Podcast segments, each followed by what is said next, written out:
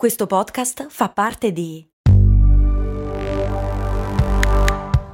Voice Podcast Creators Company.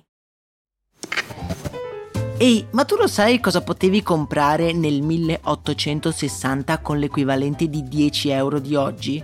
Beh, potevi comprare una casa e nel 1950 una piccola barca. Negli anni 70, sempre con 10 euro, potevi comprarti un vestito elegante. E oggi, con 10 euro, cosa puoi comprare? Un chilo di pane, un kebab? Effettivamente non un granché, ma puoi comunque investirli per il tuo futuro. Come? Beh, su Scalable, un'app che ti mette a disposizione gli strumenti essenziali per costruire una cultura del risparmio. Ti consente di investire in modo flessibile in azioni, ETF e fondi creando piani di accumulo automatici a partire da un solo euro.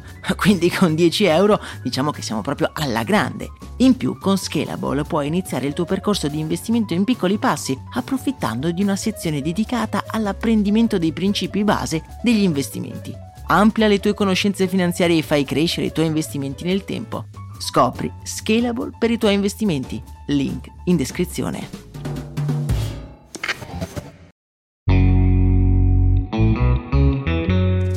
Nel mondo della rete tutto è estremamente volubile. Non si sa letteralmente mai che cosa possa succedere. Un giorno sei il più ricco del quartiere, mentre il giorno dopo non ti rimane neanche un amico. Bentornati amici e amiche di Brand, io sono Max Corona e oggi torniamo a parlare di social network, uno dei miei argomenti preferiti. Protagonista di questa puntata, come avete visto dal titolo, è Facebook e la sua situazione non proprio idilliaca che sta passando negli ultimi mesi. Facebook, o meglio dovremmo chiamarla Meta, nell'ultimo anno infatti ha probabilmente conosciuto il momento più buio della sua storia, ma andiamo un attimo con ordine.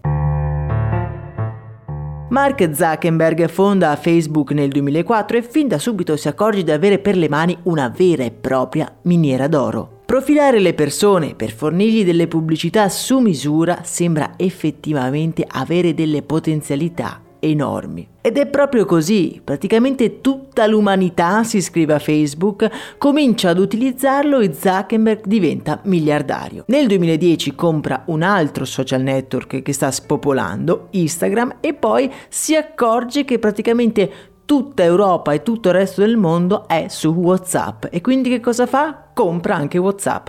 Spese folli ma che hanno tutte una logica prendere dati all'utente in qualsiasi fascia d'età, in qualsiasi situazione della giornata, una sorta di ecosistema infallibile di raccolta dati.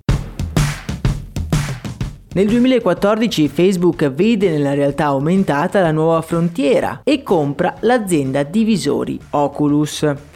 Da qui comincia a investire pesantemente nel metaverso, tanto che nel 2020 cambia anche nome in Meta. La pandemia fa entrare ancora più soldi nelle casse di Facebook, tutti siamo online e le entrate pubblicitarie schizzano alle stelle. Forte di queste entrate record, Facebook comincia ad assumere tantissima gente, circa 27.000 nuove persone, e ad investire ancora più soldi in una tecnologia, quella del metaverso, ancora molto acerba. Arriva a spendere, pensate un po', quasi 4 miliardi in un solo trimestre. Ma quindi che cosa è successo nell'ultimo periodo? Beh, la pandemia sembra finita, è iniziata la guerra, è iniziata soprattutto la crisi. I business cominciano ad investire meno soldi in pubblicità e i ricavi di Facebook ne risentono sentono, diminuiscono le entrate, aumenta la concorrenza, non dimentichiamoci di TikTok e Meta si ritrova con un sacco di investimenti che forse vedranno profitto tra vent'anni ad essere ottimisti e soprattutto un sacco di persone assunte quando le cose andavano fin troppo bene. Il risultato? Beh, Facebook, o meglio Meta, perde il 74% del valore delle sue azioni da inizio anno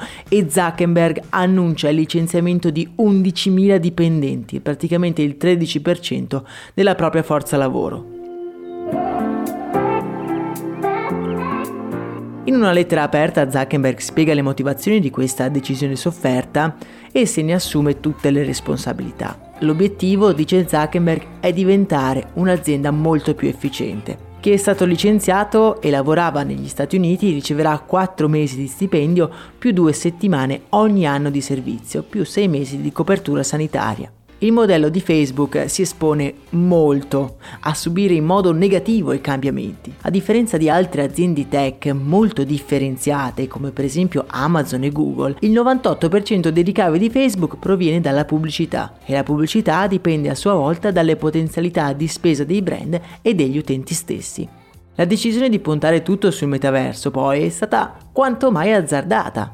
Da un lato non è ben chiaro quanto effettivamente possa essere una cosa veloce, dall'altro sta letteralmente costruendo da sola il terreno per tutti. Siamo sicuri che abbia la capacità economica per farlo senza avere fonti di guadagno differenziato? Io rimango dell'idea che Meta e anche Facebook, proprio come social network, abbiano delle potenzialità inespresse e che se anche noi lo snobbiamo possa riservarci delle gran belle sorprese. Occorre però trovare qualcuno che lo valorizzi a dovere. Voi che cosa ne pensate? Parliamone nel canale Telegram come sempre che trovate linkato nella descrizione di questo episodio. Io vi consiglio per non perdere le prossime puntate di iscrivervi nella vostra app di ascolto preferita e se vi va di lasciare anche 5 stelle su Spotify. A me non resta altro che augurarvi una serena giornata, un abbraccio e un saluto da Max Corona.